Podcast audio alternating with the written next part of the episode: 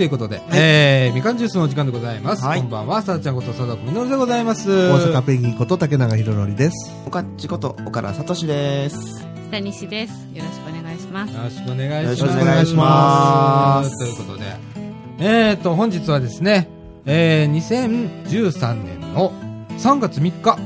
はい。なんか3並び。あれ ?3 月2日？ごめん、2日だ。ですよね。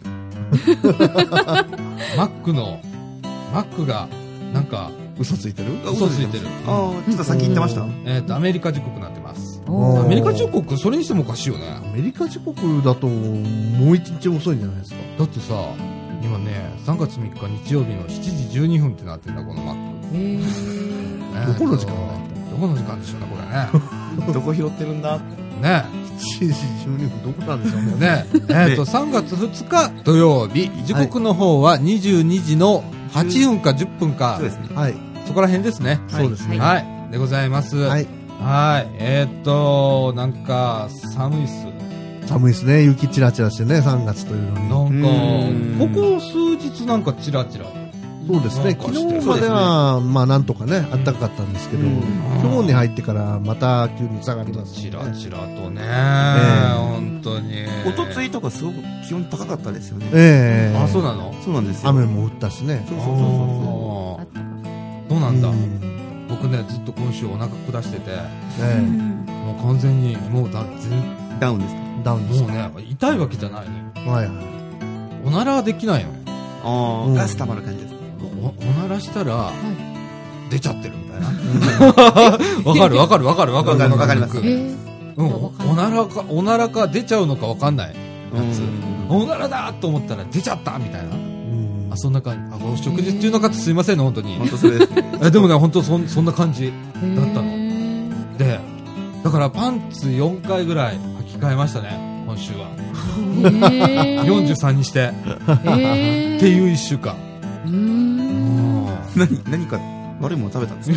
俺わかんない。全然わかんないあのー。心当たりはない感じ。心当たり全然ないの。ストレス性ってやつじゃないですか。ああったりしますもんね、そういううのも。ん。胃にも来ますからね、胃腸にも。ーいや、もう本当大変だった。それはそれは。なのに痩せないんだね。ああれはあんま関係ないみたいですね。そう。うん。なんか出せるもん全部出した感じがするんだけどうね。いやん。ーそんな汚い話はどうでもいいんですよね。いやーそんな毎日でございまして。はい。はい。えーっと、もう3月入りまして、はい。えー、早いっすね。ですね。ねあっという間だよ。うん。ね。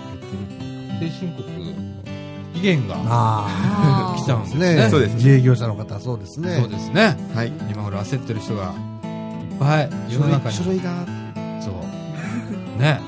まあ私もご多分に漏れず何もまだやっておりませんので。そうなんですね。はい、今からあの、まあ領収書の仕分けぐらいは終わってるんですけど、うんはいまだ入力が済んでおりませんので、はい。いや e タックスですか。いや、e タックスしません？うん。あのね。うん。うん受付員をもらって1年が終わったって感じだから、なるほわざと持っていくの。ど。ハンコ好きですね。ハンコ好き。特にあの、請求書に押すハンコね。ハンコで。はいはいはい。請求書に押すハンコ大好き。領収書はそうでもないですね。領収書はめったに切らないからね。今、振り込みの時代じゃん。そうですね。あの、集金行くことないじゃん。はい。時代的にね。なるほうん。どね。だから、送ってくるやつ嫌よ。はい。送るやつね。うん。送るやつにパンと押すようなあ、そうそううそう。もう大好きなあの瞬間ね。んうん。この話はどうでもいいんですけど。いや、あのー、まあ、あの、ツイッターではちょっと、えー、予告はしてたんですけれども、はいはい。まあ、あのー、3.11東日本大震災、はい。もうあれから2年経つとうんいうことでですね、まあ、あの、今週から3回、えーにわたってですね、えー東日本大震災の、をちょっと特集して取り上げようかなとはい。思っております。えっ、と、今日はまあ、避難されている方がどれぐらいいるのかとか、うんえーどういうような状況なのかというようなこと。そして来週は、えー地震、ね。これからえ起こりそうな。ーそうですね。うん。地震だとか、まあ、火山とかね。はいはいはいはいまあ言われ出してるようなところもありますし、うんまあそういうようなところ。それから、えー最後はまあ原発という部分ね、あの、核廃棄物うん。とかね、そういう問題をちょっと取り上げてみようかなと思います。はい。はいはい。それから、えーっと、今週はですね、それに続いてですね、広報茨城、えーこちらの方でですね、いじめの特集がありまして、はい。うんえあのーちょっとそちらもちょっと重点的に取り上げなきゃいけないなと思っております。はい。えーっと、そんな感じで、ちょっと固めの放送にうん、そうですね。るかもしれませんけれども、えー真面目なみかんジュース、はい。はい。時々はしなきゃえという感じで、この3週間、はいお送りしたいと思います。え。はい。はい。ということで、えーこの放送は NPO 法人三島コミュニティアクションネットワークみかんの提供でお送りいたします。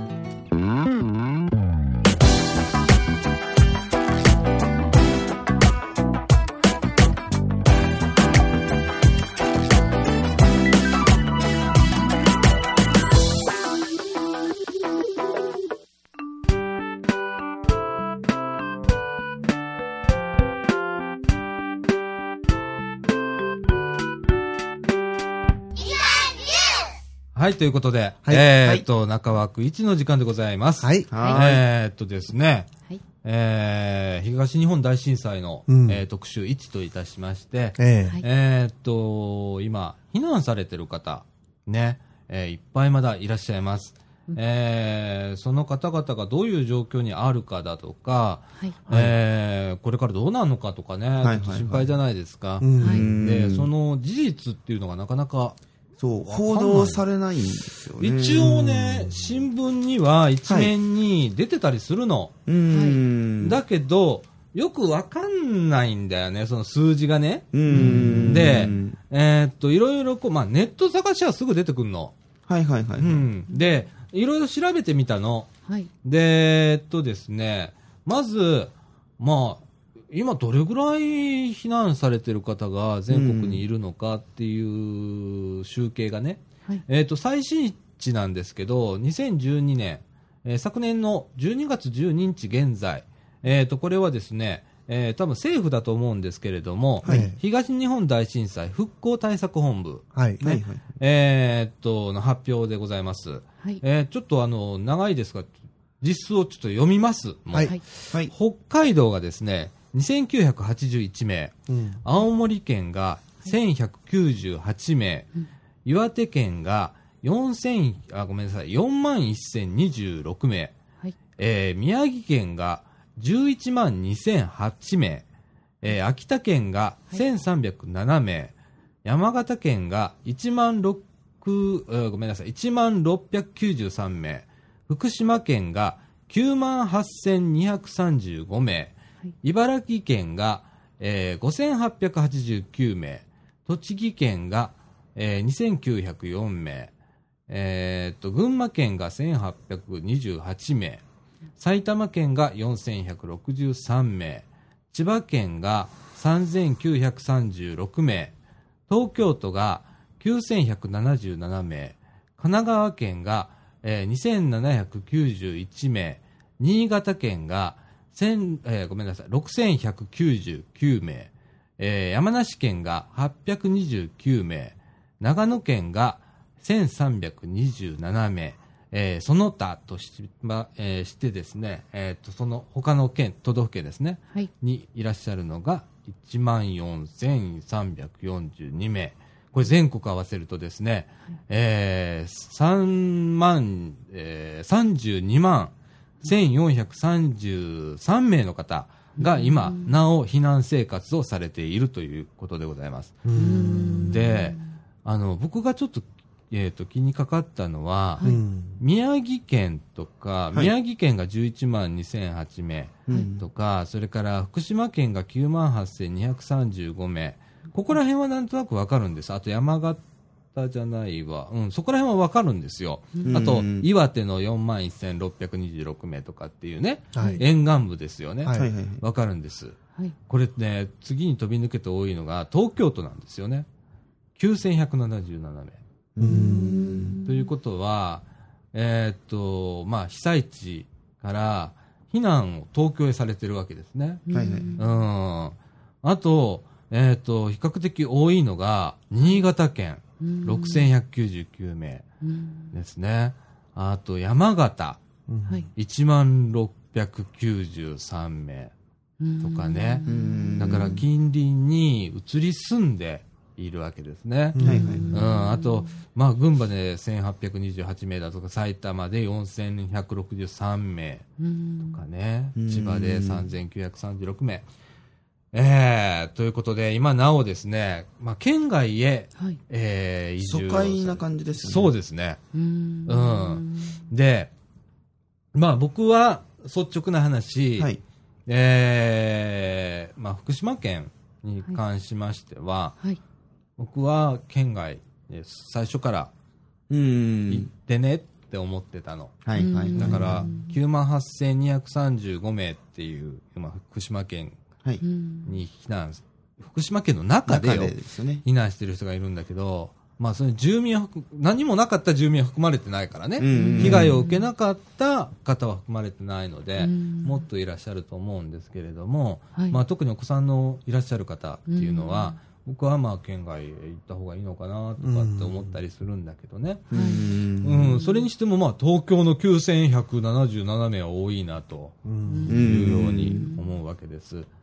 で、もう一つ、えっ、と、これ埼玉県になるんですけれども、はい。加須市、加須市っていうところがあるんですよ。うん加えるに、えーこれ急須の数ですよね。ああ、そうですね。ね、に、加須市っていうところがあるんですけれども、うんここね、未だにですね、旧高校校、高校の校舎ね、はい。で、避難所生活されてる方が139名、うん未だにいらっしゃるとう。んで、これも、僕何度も言ってんだよね。あの、これいてたらおかしいぞと。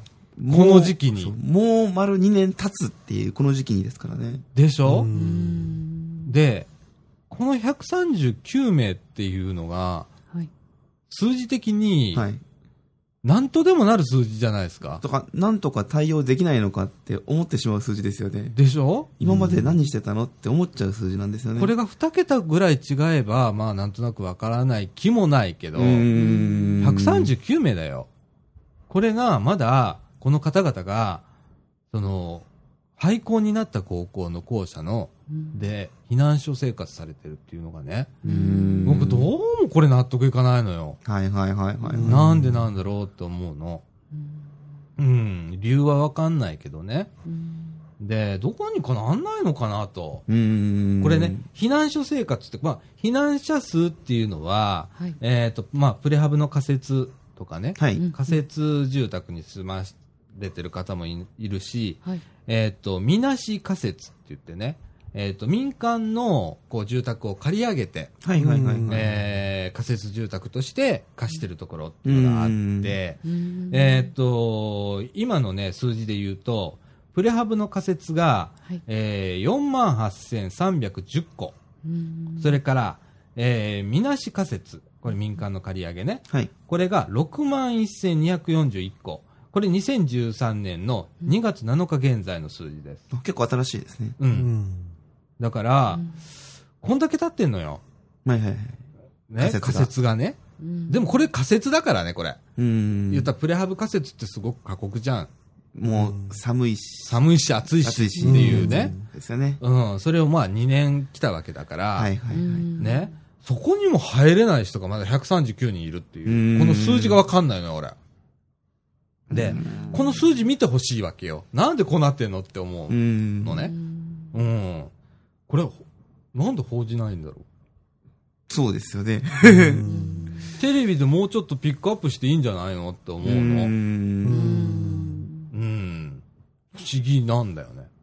ううんん。この、この、この人たちはな、なんでここにいるんだろう？うんって思うのね。ううんん。で、もし、こう、うん、この人たちの不本意な形でここにいるんだったら、もう本当に、いち早く、どっかへ住まわしてあげてよって思うの。うん。みなし仮設でもいいから。うん。これ埼玉県はまあ受け入れ先だから、埼玉県を責めるわけにはいかないけれども周辺のどっかで、139名ぐらいだったら、受け入れられるじゃん、どこでも。うんそれこそそれがもう一箇所に固まらなくても、ばらけてもいいわけですからね。まあ、ある程度ね。うん。例えば集落で、これ139名が、はいある集落の方で、はい。固まって移動してるんだったら、あまりばばらかせない方がいい。はいはい。んこれはもう集団でね、いていただいた方がいいと思うの。コミュニティを保つっていう意味では。うん。でも、まあそうじゃない場合は、ばある程度、ね、バラバラにしてもいいと思うんだけどね。うん。でもこれ、例えばさ、すっげえ大都市な東京、千葉ぐらいでさ、はい。受け入れるって言ったら、受け入れれるよ。うーん。下手なさ、ちょっとした、あのー温泉地のホテルかなんかをさ、はいはいはい借り上げたら139人ぐらい余裕で入りますもんね。じゃん。でしょ？うん。うん。実際してたもんね、最初の間。やってましたね。旅館の借り上げとか、やってましたね。ホテルの借り上げしたもんうね。んうん。それなのになんでこうなってんのかよくわかんないのよ。そうですよねう。ん。この話題が出てこないのも不思議なの。調べないと出てこないんですよね、これが。うん。で、これ、他に避難所っていうのはまだ残ってるんですない。もうない？ない。ここだけです。おーはい。だから問題なんです。なるほどね。うん。だから僕不思議なんですよ。ううんん。ここだけ残ってるっていうここだのがですねけ残ってるっていうのが、うん、不思議なんですよ。ね。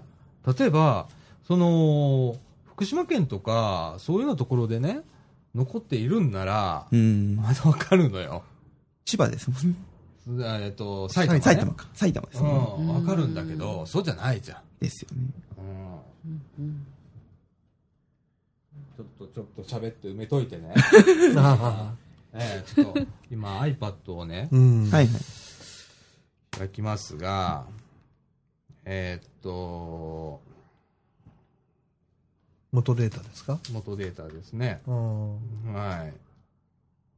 そうですね。括弧内は避難所、うん、そうですね。えーっと、埼玉の159っていう数字が上がってるんですけど、はい。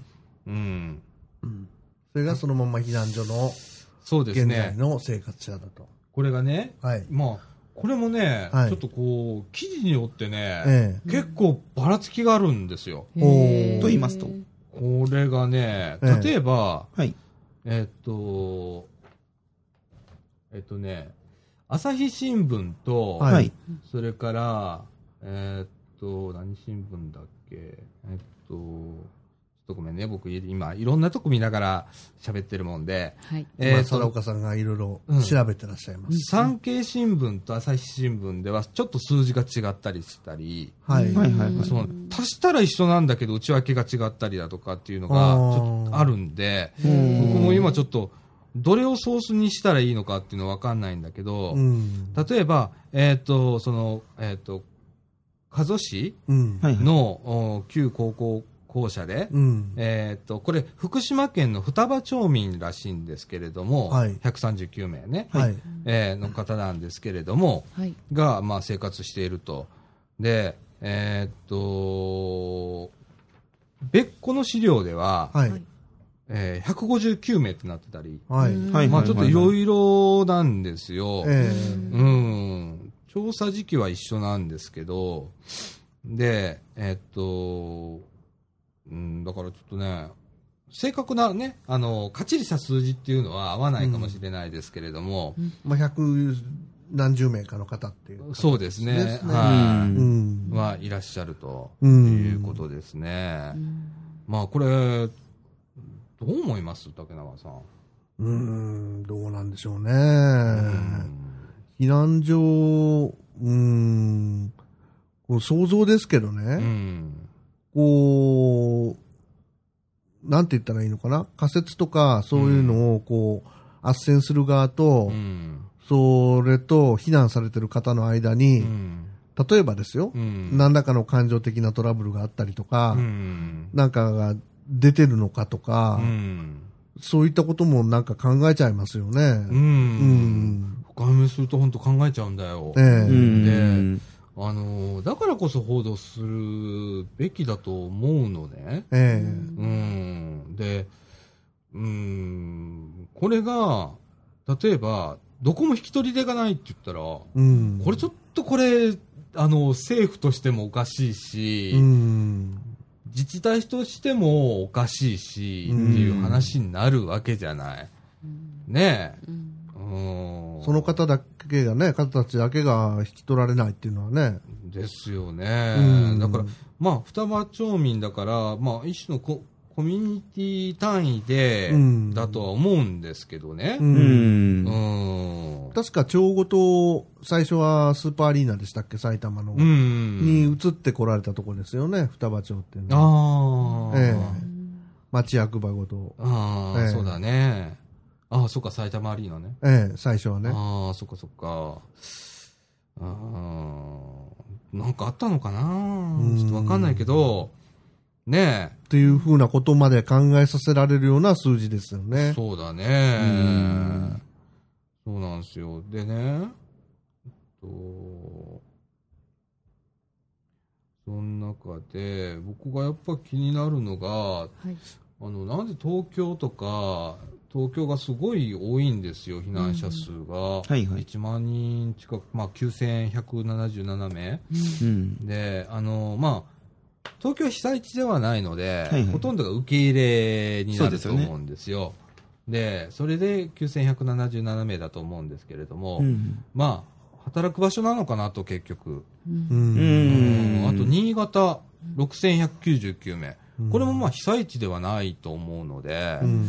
うん、結構受け入れたなと。うんあと、神奈川の2791とか、うんうん、山梨の829、長野の1327とか、うんえー千葉で3936とかうんってなると、はい。ここら辺はやっぱ働くところなのかなってう思ん。ったりしますよね。逆にね、えっ、と、青森なんかは100、えー1198名。うん。ねうん。北海道で2981。うん。秋田が少ないんだよ、1307名。ああ少ないですね。うん。ね隣接してるっていうイメージが、あ。あ多るんだけど分隣接してるね。、遠いんですかね、やっぱ。わかんないんだよ。経済的な交流が。があんまりない地域なのかもしれませんね。インあーだからインフラの面でもそのアクセスがやっぱり難しかったり。するのかもしれないですねうん。多分だからその持ってらっしゃった車とかもおしゃんになったりとかでうん多分動くに動けない人はたくさんいたと思うんですよう。ん。その中で多分東京方面へ。方面へって出ていく方が多分容易だったんじゃないかなっていう想像はつきますようね。ん。あとはまあ、現地で踏ん張ったんだけど、やっぱりこう、生活もあるし、っていうことで都会へ出ていった、働くところがあるところへ避難していったというようなことなのかなと思って。でだから、ここら辺が多分、阪神大震災とちょっと形態が違うのかなと。ああ、違いますね。うん、阪神大震災の場合はそんなに受け入れ先って外部でした？大阪府もほとんどなかったよね。うん、大体、県内で賄ってたんじゃ賄ないですか。ったよね。うん。えで、まあ、あれ、あ何名の方お亡くなりになったのかなあの、大体、えっと、6000名 ?8000 名それぐらいでしたっけ？そんなもんですよね。ええうん。で、ちなみに東日本大震災で、ええお亡くなりになった人っていうのが、まあ、これも昨年のに12月26日現在の、えー警察庁の発表なんですけれども、1万5897名の方うん。がお亡くなりになってて、行方不明者が、えー2712名とはい。いうような感じで、まあ、言ったら東、阪神大震災より、うん。まあ、結構大きかったのかなと。被害も大きいよねって、死者の数も倍以上か倍ぐらいか。うで大都市圏じゃないですからね、阪神間みたいに。ねうん。えその仕事とか経済的な面でねえ。う、ん。うん、先ほど岡田君が言ったみたいに、うん。例えば車なくしたら移動手段がないとか、はいはいはい。うん阪神間とは全然違いますからね。そう、だから現地でさっき本当に踏ん張るっていうのが難しいうん。地域だとは思うんですよ。うん、なるほど、ね。で、津波の影響で根こそぎやられてるんで、それこそめ、ね、本当に文字通り根こそぎ持ってかれてるんで、本当に家も何もなくなった人がたくさんいらっしゃるんですよね。うん。それもやっぱり、さらにうんあるかなと、影響が。うん。で今後なんだけど、ええはいはい。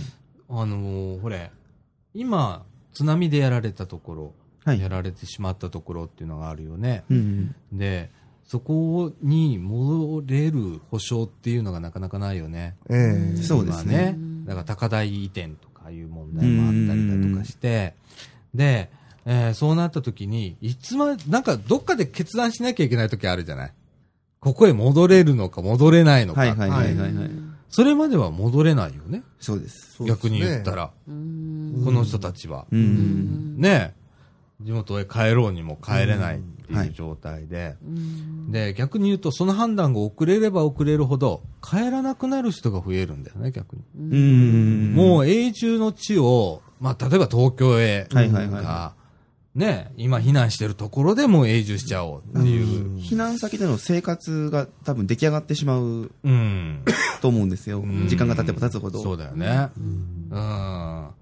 だから、あの、そこら辺の判断とかも影響すると思うの。これから人口がどんどん。だからだいぶね、あの、福島県とかなんかは、えー人口が流出してるというような状況になってるみたいで、えーだいぶ減ってんだよね。う。うんん。それでも減るわな。うんまあ、そら、減りますわな。減るよね。うん。でも戻ってこるようにも来れないし、ってうんいう中で、うん、皆さんどう、どう、ね、今、本当これ大変だと思うのよ。避難しながら、自分たちのこの先を、こうね、ある程度予測していかないとダメなわけじゃない。予定を立てていかないといけないとダメじゃない。ね、それがなかなかできないうんっていう状況で、いや、これ、まだまだ続くぞと。ううんん。だから、阪神大震災とはまたちょっと違うんだよね。性格が違いますね。全く違うよね。え阪神大震災は、その場所に戻ろうと思ったら戻れたもんね。えええうん。それでも、空き地が出たもんね。神戸市なんか結局、まあ、場所によって違いはありますけど、戻ってないですよね。戻ってないようね。ん。あの、大都市でもそれなんだよね。えってなると、こう、地方都市だったらもっとこれが、うん顕著にええ現れるのかななんて思ったりしかも、インフラとかさっきおっしゃったみたいな産業基盤が根こそぎやられちゃったら、うんもねっとですよね。うんねそれが元に戻るのかどうかっていうのもわかんないええわけですもんね。いやー、本当あの、いろいろ調べてみたんですけれども、なんか、調べれば調べるほどへこむよね、これ。うんなんか、うんあの、現状がね。うんあまりに進展が遅いんですよね。遅いね。ううんで、例えばね、復興住宅って言ってね、はいまあ仮設住宅の後に建てた、まあ、言ったらマンションみたいなもんですようね。ん。うん、それがね、なんか2014年度末に、えー、45%が未完成と。14年度末ということは、えー来年度末ですね。はい。うんの時点で、まだ45%が未完成っていううん。状況です。まだ半分ぐらいしかできてないと。ですね。でね、もう一つ問題がありまして、うん仮設住宅っていうのは、うんえーまあ、国のね、法律によって建てられるんです。えーはいこれは災害救助法っていうのが、まあ、適用されて、仮設住宅って建つのうね。ん。で、それはね、原則2年の入居なんですよ。うん。うん期間がで限定されてるんですよね。そうなんですね。僕も初めて知って、これ調べて。うん。で、えっと、阪神大震災の時には、この2年じゃ済まないよね、どう考えても。そうですよね。ね。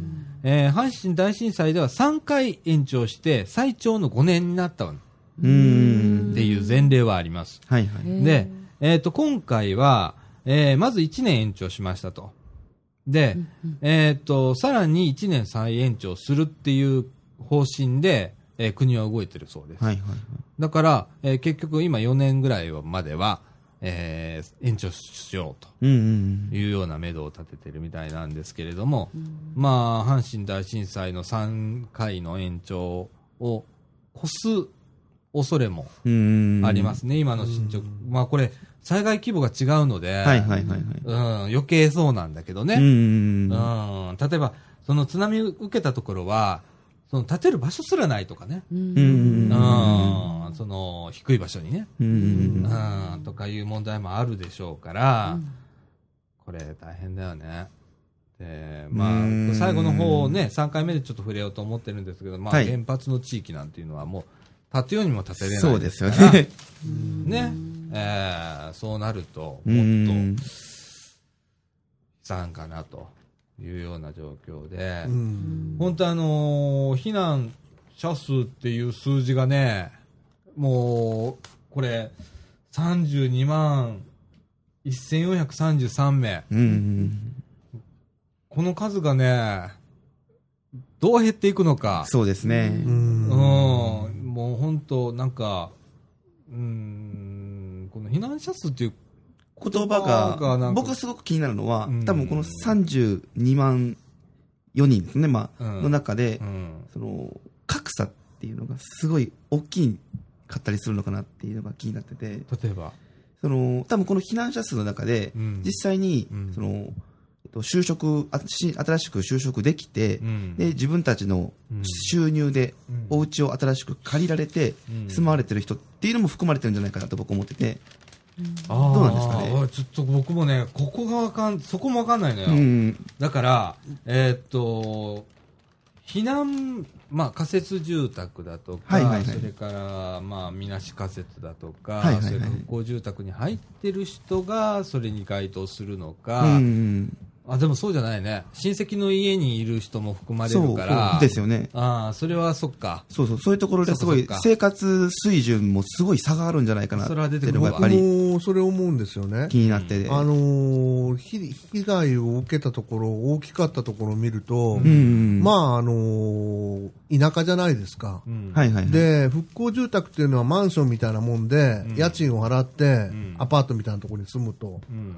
はいはい。で、そういうところに、じえーこう、慣れてないっていうか、経済体制が、はいはい。おじいさんおばあさんで家だけで住んでるとか、うん自分で商売やってるとか、うん。そういう人たちとうん、今度、何らかの収入をどっかに勤めてん、稼いで安い家賃といえども払って住まなきゃいけないと。いうのと、こう、なかなか差がまた出てくるんじゃないかなっていうのは考えるんですよ。うん自分の家だった人がね、うんはいはいはい。家賃払ってなかった人たち。なるほどね。例えばね、こういうデータがあるんですよ。はい。復興住宅なんですけれども、うんえええーこの家賃についてなんですけれどもね、えーっと、家賃は、えー所得によって異なるらしいです。はいはい。えーっと、例をとって言えば、宮城県石巻市では、はい年収400万円の会社員と専業主婦、えー子供2人、かっこ学生の家族で、3LDK の家賃は月3万6600円と試算してるそうです。う。うんん。うんこれが妥当か、まあ、これ地域の問題もあるので、はいはいまあね、宮城県の石巻の地価とかね、ええうんはいそういうのもあるんでしょうから、ちょっと僕らにはそれが高いのか安いのかわかんないですけど、一概にわかんないですうね。んでもあの、今まで家賃と無縁の生活してらっしゃった方にとっては、はいはいはい。月3万6600円っていうのは大きいよね、これ年にしたらね大きいで。す。大きいですうね。んね40万近い出費が。ええうん。ねそれなんかをちらっと考えるんですけどね。うん神戸なんかの時は、まあもちろん神戸でも自分の家の方をいっぱいいらっしゃったんですけど、はいはいはいうん都会っていうのは割とそういう賃貸とかそういうのに慣れてる感覚の人が多いから、うんやっぱ違うと思うんですよね。そうだね。うんまあ、あとは、まあ、持ち家を持ってたとしても、うん持ち家が、まあ、倒壊したと。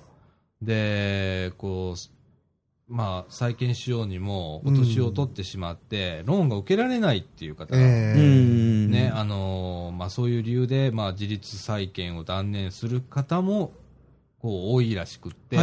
そういう方が今、復興住宅への入居入居を希望しているっていう現実もあるそうですね。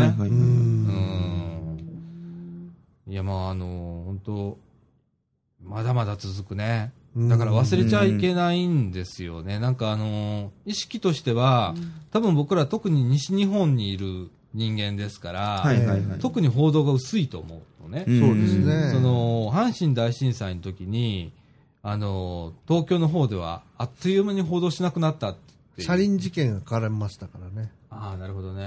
あっという間に放送しなくなあっったんですよ。という間になくなったらしいですね。ええうん、大阪でとか、そういうようなところではね、まあ、すごく報道されたんですけどっていうのが、うん、だから余計僕らは多分情報がないのかもしれない。うん東の方へ行けばもっと情報があるのかもしれない。うんはいはいはいはい。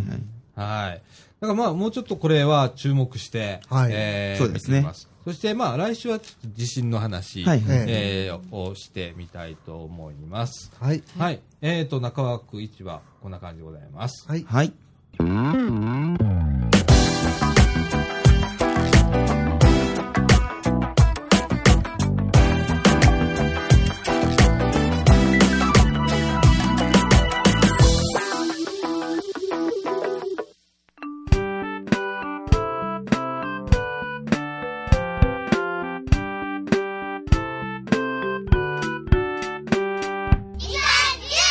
ということで、はいえー中枠2のお時間でございます。はいえっ、と、広報茨城の3月号、えーからですね、えっ、と、今月号の特集として、はい。はい。一人じゃないよ、えーいじめはもういらない、もうさせないという特集、えうんーをちょっと拾ってみたいと思います。はい。えっ、とですね、まず、まあ、いじめとはって言って、定義が書いてあるんです。はいはいはい。で、ここからちょっと読んでみたいと思います。うん。はい。いじめとは、学校内外を問わず、児童生徒が一定の人間関係のあるものから、心理的、物理的な攻撃を受けたことにより、精神的な苦痛を感じているものとされています。言い換えると、それぞれの感じ方や、その人間関係によっていじめに当たる行為は変わるということになります。ということなんですね。あのーうーん、こういう書かれ方をされると、はい。うん。わかんなくなっちゃうんだ。うーん。まあ、もうもうそこで突っ込みたくなりますよね。はいはいはいうん突っ込みたくなるんじゃなくて、まあ嫌なことをされると、これはいじめだと。う。うんん。うん。で、それぞれの感じ方や、その人間関係によっていじめに当たる行為は変わるということになります。まあ、それはそうなんだわ。うん。うん、そう、だから、すごい難しいんだよね。あの、例えば、なんかこう、ある人に、例えばはいはい僕が岡田くんに、はい。あんたちょちょっと胸板熱いよねって言ったら、はいはいはいはいまあ、ある子は太ってんのかって捉えて傷ついたりするかもしれないし、ある子は俺はマッチョだよ、鍛 鍛えてますからみたいな。そうそうそう、思うやつもいるかもしれない。はいこの違いだよね。そう、受け取り方なんですけど、これう。ん。僕、教職ちょっと受けてたんでう、ん。あの、教職の、まあ、教えてくれる先生の、まあ、ある定義ですね。うん。で、いじめられてる側うん。が、いじめられてると思ったら全てそれはいじめだ。うん、はいはいはいはい。うん。だから本当に受け手の解釈うん。で全てが変わるんですね。うん。で、それは多分、いじめられてる側が主張しないとわからないことなんですよ。そうだね。うん。うんこういうことされてます。うんだから僕いじめられてますって言わないといじめが成立しないっていうのが多分今の現状かなってうん。僕は思うんですよ。なんかあの、申告罪みたいなやつね。そうそうそうそうそう、まさに著作権じゃないですけど、うん。申告罪的なうん。部分はありますね。なるほどね。そう。で、対外的にだから、あなたいじめられてるのって言われて、ん。僕いじめられてますって言える子は多分少ないと思うんですよ、これまた。うん。うん。いじめられているということを認めることが何か恥ずかしかったりとか、うん。多分心の中で抵抗がある子ってたくさんいると思うんですよね。うん。そこもだから、早期発見っていうのがすごく難しい部分うん。なるほどね。なのかなって僕は思ってて。うん。だから、まあ、擁護するわけじゃないですけど、こういう書き方をせざるを得ないのかなと。そうだね。まあそうだね。わかりにくいんですけど。わかりにくいんだよね。うんうんまた、あの、これ続き読むとね。はい。また、いじめはいじめている子といじめられている子だけの関係ではありません。はいはいはいはいい。じめを生やし立てる子、うんそれを見て見ぬふりする子の4層構造によって成り立っています。うんこの構造は子供たち自身が意識をして作り上げているものではなく、えー気づかないうちに出来上がってしまっています。そこでは、えーいじめられている子だけではなく、多くの子供たちがそれぞれの立場で何かの、何らかの辛い思いを持っていますと。うんまあ、林立て、まあ、いじめてる子。うんね。まあ、上から言うといじめてる子。はい。うんね。一番下にいじめられてる子。はい。ね。その周りに、林立てる子はい。うんと、見て見ぬふり。はい。はい。うんうんそその四層構造なんですそうですね。うん。なるほど。これも授業で習いました。うー。うんん。ね。で、まあ、その、林立てる子、ね。それから、見て見ぬふり子、ふ見て見ぬふりをする子も、はい。はい。えー多くのと子供たちがそれぞれの立場で、うん何らかの辛い思いを持っています。僕ちょっとね、そうなのかなと思う部分もある。うーん。あの、まあ、見て見ぬふりをする子っていうのは、まあ、わかんのよ。うんそこは僕もわかります。そこはね。はい。うんうん。でも、林立てる子っていうのは、はい。これ、なんか辛い思いしてんのかねと思うの。うーん。そこ引っかかりますよね。そこ引っかかるよね、俺。はい俺は引っかかるのよ、そこ。林立てる子が、うん辛い思いを持って林立てるかなと。うんまあ、はいそれ強要されてたら別だよ。その林立てることを。そのいじめられっ子のトップみたいなのがいて、はいはいはいはい。まあ、ジャイアンがいて、うんそれから、えっと、誰誰スネ夫ですか？スネ夫。はいはいスネ夫がいて、うんスネ夫が林立てるみたいな。はいはいはい。ジャイアンに従わなきゃいけないみたいな感じであったら、まあ、わからないでもないけど、まあ、何も考えずに林立てるっていうのはね、僕は、うん、辛い思いは持ってないんじゃないかなとは思うんだけど、うーん。ね。で、えっ、と、次に、みんな悲しいということで、いじめられている子供は、えー心や、えー体に傷を負います。うんそれはとても悲しいことです。一方、いじめられている以外の子供も、いじめをやめたり、いじめている子を注意することで、自分がいじめられてしまうのではという心配で、その立場から抜け出せなくなっていることもあるのです。うんそうした状況もまたいじめに、いじめに苦しむ状況であり、悲しいことなのです。と。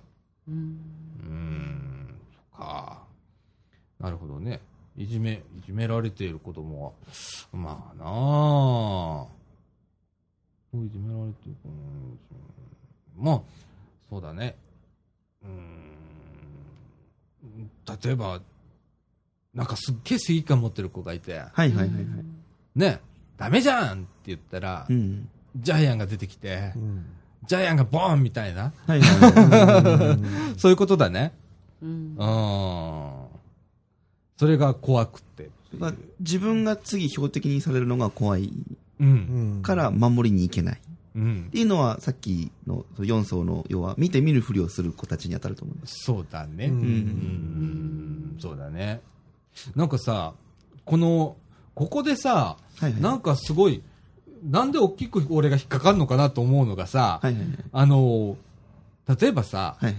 めっちゃ、その、年齢層の低い子たちのいじめと、高校ぐらいのいじめとっていうのはもうレベルが違うよね。うんその、意識レベルが。そうですよね。例えばさ、その、幼児レベル。のいじめっていうのは、実は自分はいじめてるつもりはなくって、発した言葉がすごいきつかって、はいはいはいはい。で、相手が知らない間に傷ついてしまうっていう。うんうん。だまだ傷つけているという自覚症状ががまいっていう状況ですね。成熟してなくって、はいはいうんっていうことあるよね。うんう。うんんで、それがまあ、小学校にちょっとマシになって、うんだけどまあ、小学校でもあるわな、それぐらいの小ことは。学校低学年ぐらいなら全然あると思います。まだあるよなあると思います。もう中学ぐらいになったらそれぐらいは分かってるよね。それぐらいは分かってるとう思う。ん。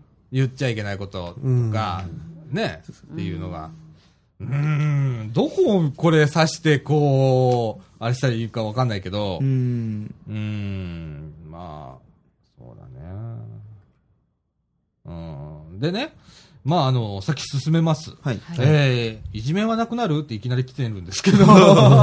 いきなりですね。うん、いきなりなんで、ね。切り込みましたねうん。いじめについて話し合う機会に、えー必ず聞かれる、いじめはなくなると思うかという質問。これは単純ながら最も難しい問題です。昨年12月、市内の中学校生徒会と小学校児童会が協力し、市生徒会交流会が開催されました。えーその中のいじめをテーマに行われた意見交流会で、いじめをなくせないという考え方を持っている生徒は、全体者の、えー参加者全体の約半数にも上りました。うん、まあまあ、そんなもんだろうな。僕もそう思うわ。うん。まあ、あの、嫌いな人がいるから、ついいじめてしまうとかね。うんえー表立っていじめなくても、陰口などのいじめもあるので、なくすのは少し難しいと思いますとか、うんいじめている側は大したことしてないと思っているからとかね。はいはい。うん、いじめはなくせないと考える子どもたちの意見はとても正直なのです。僕もその通りだと思う。うん。うん、だからここからも問題の根深さと困難さが伺えますということで、うん、なんか、なんかいろんな活動してるんだけどよくわかんない、正直。うん。で、あの、まあ、ちょっとこう、この、あのー広報の特集にはね、はい。えーそれでも前向きにとかっつって、まあ、いろいろこう、活動内容書いてあるんで、これはまあちょっと各自、あの、えー広報、茨城の特集読んでいただければいいんですけれども、トップページですねはい。えーっと、ちょっともう省きます時間の問題もありますので、はいえーっと、まずね、子供の、その、いじめられてる子供。のね、サインに気づき、力を合わせるということで、うん。えーっと、まあ、子供がいじめられてるかどうかのサインをチェックということでね、はい。えー例えば、元気がなく、イライラしている。うん。ねうん。えーっと、物、持ち物をよくなくしてくる。ね。まあ、イコール、取られるとかいうことだね。うん。えーっと、家族に乱暴な態度を取る。うん、ストレスがたまるんだね。うん。頻繁にお金をねだる。うんね。お金取られるんだろうね。うん。買った覚えのないものを持っている。う。うんん、これもわかるね。うん。朝晩の挨拶や話をしなくなった。うん。それから、えーっと、食欲がなくなっている。うんもうこれ重症だね。うん。帰ってくると服が汚れている。うん。う、うんん。友達からの電話に対して対応が暗い。あ、これわかりやすいね。う。うんん。あと最後に、急に成績が下がる。うん。まあ僕下がりっぱなしだったからどうかわかんないんだけど。ああ、なるほどね。まあこういうね、チェックポイントがあります。うんえーまあ、いろんなサインを子供は出しているとう。いうんことですよね。はいこれね、僕ね、逆チェックにあるんじゃないかと思って。これいじめられてる側のチェックじゃないですか。はい。うんいじめてるやつのチェックないのかなと思って。ああ。あったら面白いなと思うんだけどね。そうですね。んこういう兆候があるやつはもしかしてこういういじめてるかもしれないぞ。う誰かいじめてるかもしれないぞってやつそうがね。。それ出てこないよね。出てこないですね。いつも視点がいじめられてる側の視点で、なんかものを考えてるようないや実は、その対策でねう、ん。いつも言われてるのはう、ん。いじめられてる側の視点ばっかりなんですよ。うん。なんで、なんか提言にしても、なんか対策にしても。いじめてる側っていうのは果たしてどうなのかっていうのはおっしゃる通りで、うん。出てこないんですよね、なかなか。うん僕も研究が出てこないんですよね。これを読んでてもそうなんだけど、うんいじめられる側の立場の気持ちっていうのを。すごく書いてあるんだけど、うんいじめる側の気持ちっていうのがはいはいはい出てこないのね。うんで、僕は根本はそこなんじゃないかなと思ってんの。そっちをなんとかしないと。そう。ん例えば、ジャイアンがイライライライラしてますと。はいはいはい。じゃあ、なんでイライラしてんの？うんっていうところから入らないと、いじめは治らなくならないよね。そう、いじめてる子に、だからなんでいじめるの？っていうところの、その、なんでを解決しないと、うんそのいじめそのものがまずなくならないですもんうね。ん。なんでそういう行動に走ったの、うんっていう。な、なんかあるはずなんだよ、理由が。理由、きっかけ、うん。原因ってのが何かしらあるはずなんですよね。で、その理由が、その、いじめっ子にある場合もあるだろうし、あるいは、いじめられる子にある場合もあると思う、僕はう。んあの、もう正直に言うけど、はいはい。いじめられる側にもある場合が、俺うんはあると思うのね。はいはいはい。うん。だから、そういうね、あの、いろんな、こう、どうもこういう記事をいつも見ると、はいはいはいはい。その、一方的からのものの視点うーん。と、不釣り合い、なんかすごい、なんか、バランスが悪い感じですかうね。ん、感じがする。なんか気持ち悪いの、はいはいはいはい。読んでて。うん。ごめんね、広島、あの、茨城さん。本当いい記事なんだけど、うん。取り上げること自体は正解ですからね。正解、正解、ね正解。これ絶対必要なんだけど、ううん、ん。あのね、なんかこう、うん、こう、あのね、例えばね、はい。うんこう、絵が載ってんの。はい。はいはい。。ね、あの、ポスターがね、うん。助けてくれる人は必ずいる。とかね、うんやめて、とか、どうしたの？聞いてあげるよ。いつだってそばにいるよ。いじめないで。これ全部、そうですね、いじめられいじめられる。うん。てる子からの、あれでしょ、うんはいはいはい。で、子に対する、あれですよね。うんね？うーん。うん。ジャイアンの言葉はどこにあんの？と。はいはいはいはい。うん。ジャイアンはどういうことを書くんでしょうね？そういうポスターを作るそうときそう。そうそうび太はいいじゃんうんって思うの。うんもうね、なんか。だから出揃ってる感がありますよね出。揃ってる。もう大体わかるじゃん、これって。はいはいはいはいまあ大体こういうことを言うんだなって思うの。んうん。でね、一個だけあるの。ごめんっていう詩が載ってて、はいはい。えーっと、これはね、ちょっと違う視点なの。僕がこれ唯一、これを見てて思ったのが、はいはいはい。えーっと、小学6年生の詩です。えー題名はごめんって言います。えー私の中の悪魔と天使が喧嘩してる。うんあの子ってさ、また言っちゃった。悪魔、悪魔が、もっと言え。天使がダメよ。ダメだよね。わかってる。でも、私は悪魔になってしまった。うん天使が泣いている。うん友達も泣いている。ある日、解決する時が来た。友達は泣いていた。私の知らし知らぬ間にこんなに傷つけていた。ごめんごめん。私の中で連呼していた。えー私はあの子に手紙を書いた。あの手紙読んでくれただろうか。ごめんがいっぱいのあの手紙、伝わってたら嬉しいなっていうことで。これはまあ、でもまあ最終はあれなんだけど、はいはい。うん、まあ視点がちょっと面白いな、面白いなというか、うんあのーまあね、うん。いじめられ、いじめた方とか、まあ周りで見てたのかもしれないけれども。うんうん、これはすごく僕は、あのーいい詩だなと思って、う。うんん、思ったんだけど、うん、あのーそうなんだよね、俺、いじめられ子のとか、いじめられてる側ばっか見てるようなやっぱ気がする。そこがすっごくいつも気持ち悪いというか気になって仕方なくう。うんん、ね。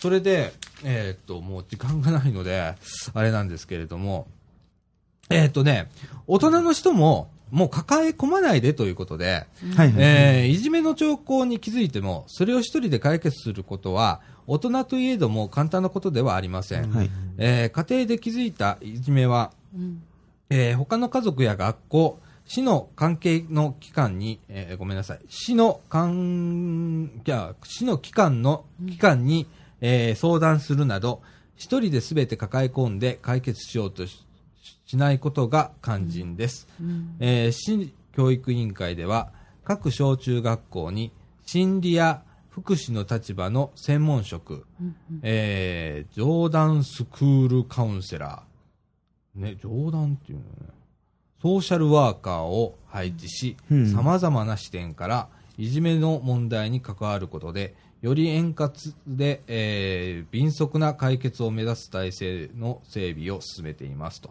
うん。えー気軽に子供や保護者の相談に応じ、家庭や児童、生徒と教師の関係だけで解決が難しいようなケースにも対応していますということでございます。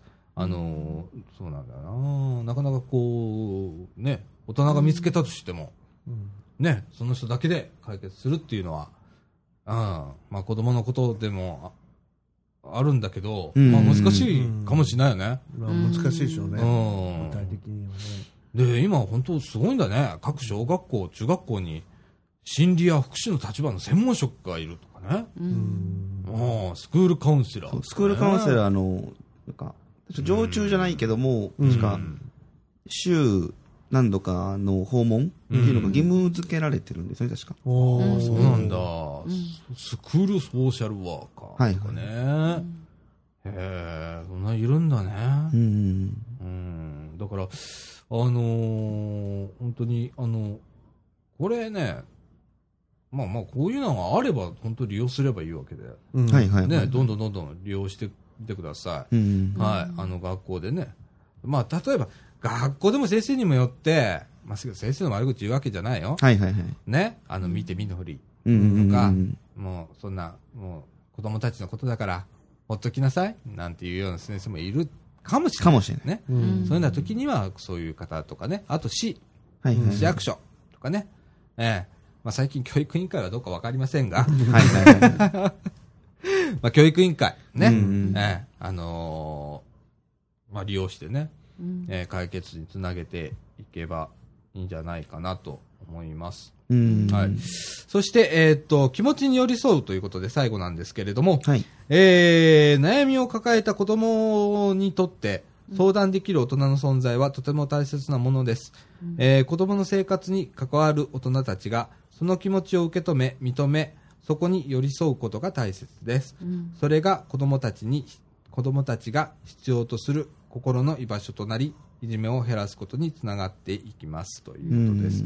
はい、あのーこれはすごく大切なことだと思います。うんえーできればですね、えー近所の人ね、はいはいはい。うん、が、そういう、その、そういうなり手になれればいいなと思う時があります。うん。これは実際、あの、駄菓子屋さんをやってて、はいはい。えーみかん屋をやってて、僕がたまーに、たまーにですけど、はい。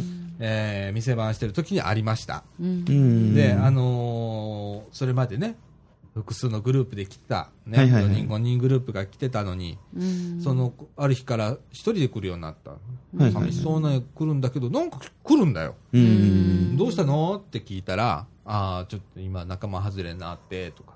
うんうんうんで、いいよ、話聞くよ、みたいな。うん。うん。僕はこんなノリだから。うんどうしたの？つって。ね、あの時福田君も多分いたと思うんだけどね。うん、はいはいはい。あのーちょうどね、あの、キャンドル作ってたのよ。うんで、ずーっとキャンドル作りに来てたのよ、そのう子。ん。へうん。で、よくお話をしてたんだけどね。はい。あその後どうなったかは知らないよ。うんでも、話を聞くだけでもだいぶ違うと思うんだ。そうですうねん。で、よく来てくれたしな、あの時期。はいはいはい。ずっとね。もう、もう卒業したのかな？あの時、6年生、5年生。うん。もうそ、もう中学校だったかもそのだからしれないけど。家族でもない、先生でもない、うん。でも、顔は知ってるし、言葉を交わしてるうん。大人の人っていう、そうそうそうその微妙な立ち位置なんですけど、う。うんんだから話せるみたいなのは絶対あると思うんですそう、よね。あのねうん、みかん屋が目指してるのはそこなんだよ。はいはいはいはい。うん。だから子供が、あ普段から本音を言える？うん。うん。だから、やんちゃしてたら、本気で怒ったらいいのよ。うん。うん。う。うんん。本当にね。はいはいはい。で、何かこう、あの、悩んでるような感じだったら、ううんんちょっと声をかけてあげたりだとか、はいはいはい。うんどうしたん？とかね。うんうん。普通でいいのよ。うん。まあ特別にね、なんかする必要はないんだけど、はいはいうん。一言かけるとかね。う。うんん。それやってる、だから駄菓子屋さんなんだから。うん。そこに意味があるんそこですよね。に意味があるの。それがなくなってる、だ、みかん屋意味がないんだから。流すの販売に特化してるわけじゃないですか。ないからね。そうですよねあれはオプションだからね。はいはいはい子供の居場所づくりっていうことで、うん駄菓子屋みかん屋っていうのは始めたわけだから、コミュニティスペースですからね。コミュニティスペースだからね、ここは。じいさんばあさん来てもいいし、うんまあ言ったらじいさんばあさんが飛び込んで来てもいいわけよ。はいなんかありましたとはいかあっはいて。まあ子供でもいいし、うん中学高校でもいいし、まあ大人でもいいんだよ。だから、まあそういう人間がね、はいはいはいまあ、ここにはいますぜって本当は言いたいんだけど、うんね。はいはいはい。まだちょっと今回転率から言うと大声では言えないんだよそ これ、ここが恥ずかしいとこなんだけど、うん、今少しずつね、はい回転率を上げてもらって、もう皆さんに声をかけながら、はいはい今やってるんだけど、あの、これがね、はい。まあ1年365日中のまあ350日ぐらいは空いてくれればう、ん本当嬉しいんだけど、うん残念ながら本当去年はひどかったもんでねう、んほとんど空いてなかったっていうね。ね。うんはいはい僕は本当あれ見て寂しかったの。う。うんん。ここみかん屋スタジオって呼んでやろうかと思うぐらい。ううんんスタジオっていうう。ん本当あのーそんなとこから来たので。あのーこういうね、いじめをないくすとか、ね、いじめっ子見たら、うん。あ、俺、あちょっと話外れていい？いいです、いいです。時間的に大丈夫？もうちょっと大丈夫です。もうちょっと大丈夫ね。はいあのね、体罰ってあるじゃん。はいはいはい。最近問題になってんじゃ。うんん。で、俺、いじめと体罰とすごくリンクしてると思うの。うん。で、うん俺ね、愛の無知はありだと思ってんの。うん。はいはいはいはい。愛の無知と体罰と一緒にされちゃ困んのよ。う。うんんうんうんで、僕たち、例えば竹永さんと僕の世代は、ビンタあったよね。ありましたね。うん。もうバシバシあったよねう。うん。うん。私でも、ありました。まああったよね。うん。もうなかった？うん。もうなかったですね。もうなかったか。もうなかったですね。ああ、ここら辺の差なんだよね。で、俺らは、高校の時は鉄板棒ってってあったぐらい。棒あって、はい。それも、竹の細い棒なんだよ。うん。あれでフルスイングでケツバシーンってやられたら3日間痺れてんの、ケツがう。。うんで、ん紫の線がピューンって入るの。っええ。ていうのが、うん。これも、もう、誰もでも文句言わないんだよ、その当時はうん。親も文句言わない。いや帰ったら逆にそんなた叩かれたなんて言おうもんなら親から怒られたんだから、こっちうが。ん。今はなんか違うじゃうんん。うん。今はなんか叩かれたって言ったら先生に文句言うじゃん。うんそんな時代じゃなかったもんね。時代はなかったですね。そだから、保護者の方から見ても先生は先生だったと思うんですよ。うん。僕、うち母からよく言われてて、うん。そうそうそう。うん。先生は先生だからって言って、うんそのやっぱりその目上の方でうん。教えてくれる方なんですよね。うん子供の面、そのまあ、今は本当に面倒を見てもらう場所になっちゃってますけど、学校が。うんでも勉強とか、その生活の基礎を学ぶ場所であ教ーえていただいてる場所っうん。ていう感覚だったって、うちの母はずっと言ってて、うん。なんで、その、まあ、僕の代、ちょうどその体罰とかが問題になってた時期だったんですよ。ちょうどその年代ですね。うん僕の先輩が、えっ、と、市内で体育の先生に叩かれたっていうので、うん。それで学校側に、まあ、親と一緒に文句言って、うん先生に謝罪をしていたもらったみたいなはあ時期だったんですよ。うんうんうん。先生からの謝罪のうんなんか発表があったんですよ。うん全校集会かなんかで。うん。でね、その、あの、ほん賛否両論はあるのはは、いはいはいはい。もう重々承知よ。はいはいはい。承知の上で言うけれども、はいうん僕の意見ね、はい。ごめんな。あ、全然言ってもらっていいですよ。こういう、効能、効能、この放送で言うのはなんだけど、うん。俺本当ね、何度考えても、愛の無知はありかなと、やっぱ思うのよ、どう考えても。うん。人間ダメだと思った時に、言ってもダメだと思った時あるわけよ。はいはいはい。これはあかんわ、思った時に、手が出るって、俺あると思うね。はいはいはいはい。それが人間や思うね。うん。そのその子のためなら今、こうするしかないっていうのが、うんもちピンタだったら、俺。殺しちゃダメだよ。骨折っちゃダメだよ。はいはいはいはい。ね？限度はあるんですよね限度は絶対あるよ。はいそうね。うね。んうんその中では、俺は、ある程度あるべきだと思うの。うん。そこの尺度の問題だと思うわけよ。はいはいはい。ね？その、ちょっとしたことで、プチってきて、バシンと叩くのは愛の無知じゃないわけだ、はいそれははいはいはい単なり切れて、うん暴力してるだけじゃんか。そうじゃなくって、いやー、今こいつに、これは伝えとかないといけないなっていう瞬間で、うんそいつがどうしてもダメっていう時に。の一発っていうのは。あると思うし、うん俺もそれがすっごい印象に残ってるうん叩かれ方をしてるのがい、また記憶にあるわけよ。ううん。ん。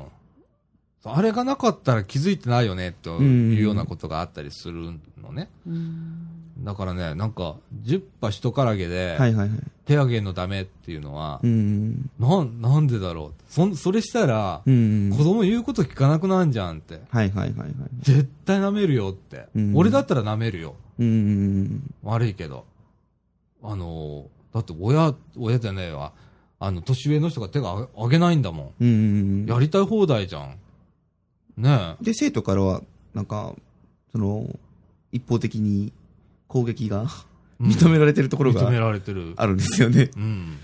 そうそう僕は、えっ、と、その、何ですかね。佐坂さんの愛の無知に近い部分はあると思うんですけど、うんその、何ですかね。今、その、まあ、何かしら体罰、まあ、手を挙げた場合に対して、うん。その、なんで叩かれたのかとか、うん。なんでそれがダメなのかっていう説明をしてるのかなとか、その親の家庭教育もそうなんですけど、そこにすごく僕疑問ずっと持ってて、うん。なんでその、なんでの部分がわからないから叩かれた。うん。僕叩かれた。先生に叩かれた。って言って親に言うわけじゃないですか。うんそこでだから、その先生と、その児童、生徒とのその信頼関係、そう。あとね、コミュニケーション。コミュニケーション。不足。ううん。ん。っていうところがやっぱり不足してるのかなって。うんだから、この先生になら叩かれたとしても、うん納得できるって思ってれば叩かれても親に言わないし、多分。うんで、その、言えない言えないし、うん逆にだから、あの、その信頼してる先生を怒らせてしまったっていう罪悪感の方が大きくなるんじゃないかっていううん考えがあるので、うん。僕はその教職目指した時はそういう先生になりたいなって思ったんですよ。うん。だから、生徒とのコミ、だから、その、親と先生の関係よりも、まず主役は子供だからって僕ずっと思ってたから、うん。だから、自分とその生徒、児童との関係をしっかり作ってれば、親は絶対ついてくるっていう、僕の持論なんですよ、これう。ん。なんで、そこのやっぱり、そのなんでの部分、うん。その、まあ、手を挙げる理由っていう部分をしっかりその、説明して自分がやっぱ持ってて説明できるうん。根拠を持ってれば、うん。ここまで問題大きくならないんじゃないかなって。僕は思います。うん。ちょっと語ってしまいましたけどもこんな感じです。金八先生だね。うーん。だから、まあ、ある意味でやっぱり、いやいやいやいや、ある意味で本当に必要なのかなって、と思うよ。俺全面禁止って聞いたらゾッとするもうーん。ある議員さんはだから、その、なんか、最初は全然やっても、みたいなところから、手のひら狂うで全部ダメって言った人もいらっしゃいましたよね。ん。やんちゃな人？やりたい人とか、うん、だから、ううんん、どうなのかなっていう、そうそうそうそう。だまあ、教師陣もやりにくくなるしうん、いろんな部分で。うん。だってさ、それ、それとかダメにして、はい。例えば荒れたとするじゃん。はいはいはい。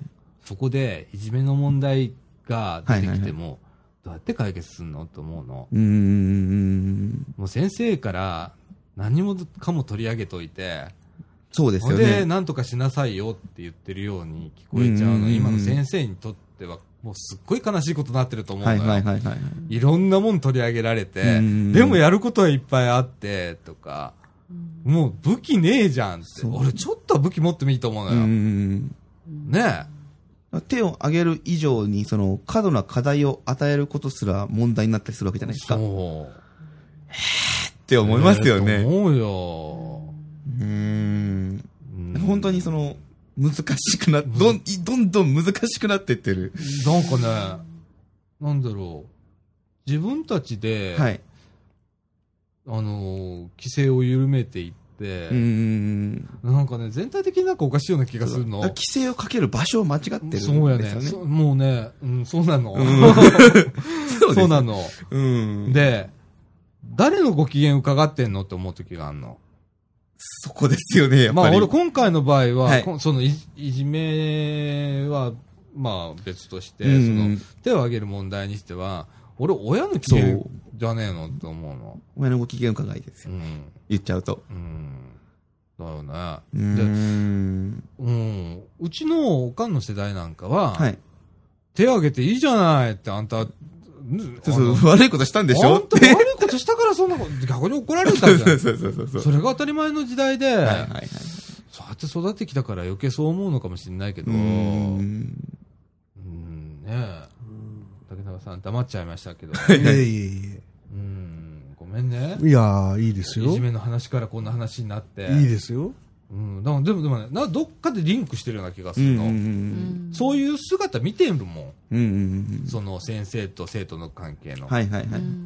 これも一種のいじめだよ、言ったら。うんこれ、あの、言ったら生徒から先生へのいじめはいはいはい。みたい。いなのが、平成、普通、普通からあってよ。うんうんうんね。で、ここでなんかいじめがダメですよなんて、こんなところで書かれても、はいはい。説得力ねえよなってう。ん。それに対して先生何もできないもうん。ん。ね。また子供で、いじめられてる子が抵抗して手挙げたらる方がまだいいじゃん。それは問題にならないんだから。うん。でしょ？そうですね。喧嘩してる方が。はいはい。俺そっちの方がよっぽどあの、何？普通だと思うよ。健全ですよね。健全だと思うよ。う ん意見のぶつかり合いから喧嘩が勃発しました。うん。必死にあのいじめられっ子が抵抗してうん喧嘩してるっていう方が、俺よっぽどいいと思うもん。うんうんうんうんなんかだね、そんな気がしますけどね。うん。はい。だから、まあ、あのーこれね、様々な意見があると思います。うんぜひ、あのー投稿ください。これ。はいあのーそうですねん。あの、げあの何？えー東日本大震災の件もそうですし、はいはいはいえーこの、おいじめの問題、はいそれからね、体罰の問題、はい。えー私はこう思ってる。いや、うんさ、さだちゃんとんでもないこと言ってるあんたは、とかっていう人は、えっ、と、ぜひください。はい。別にあの、討論っていうかね、あの、戦うつもりはないんだけど、そういう意見はあるとしては、もう、それは尊重しますと。うん。ね。でも、えっ、と、いろんな意見聞いてみたいの。はいはいはいはい。その、たもしかしたら、これ、解析すると、世代ごとに、あ、実は違ったとかっていうのがあるかもしれないし、はいはいはいはいね。そういうデータ欲しいんだよ。欲しいですよね僕はね。はいはいはいだから皆さん、あの、ぜひね、えーっと、幅広い年齢層の方、えー、もうこれ、もう、ただちゃんの言う通りっていう人も、えーもちろん投稿していただいてもね、結構ですけれども、はいそれは違うっていう人、うんどっちも言えないという人、もう様々な意見、もう絶対にあのー投稿、はい。よろしくお願いします。あのお待ちしております。www.m-can.net slash radio。こちらの方、ホームページの方に投稿フォームございますので、はいはいぜひともよろしくお願いします。よろしくお願い。します。はい。ということで、中盤には、はい。こんな感じで、はい。はい。